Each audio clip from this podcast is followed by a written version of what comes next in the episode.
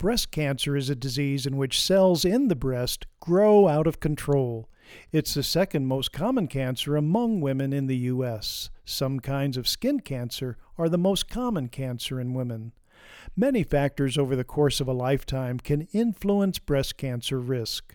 Some factors, such as getting older or your family history, cannot be changed, but the risk of breast cancer might be lowered in the following ways.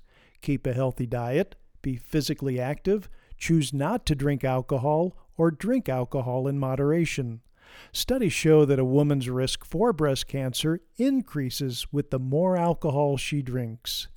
If taking or have been told to take hormone replacement therapy or birth control pills, ask your doctor about the associated risks and benefits.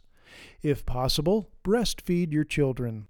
If you have a family history of breast cancer or inherited changes in your BRCA1 and BRCA2 genes, also known as BRCA genes, talk to a doctor about other ways to lower your risk.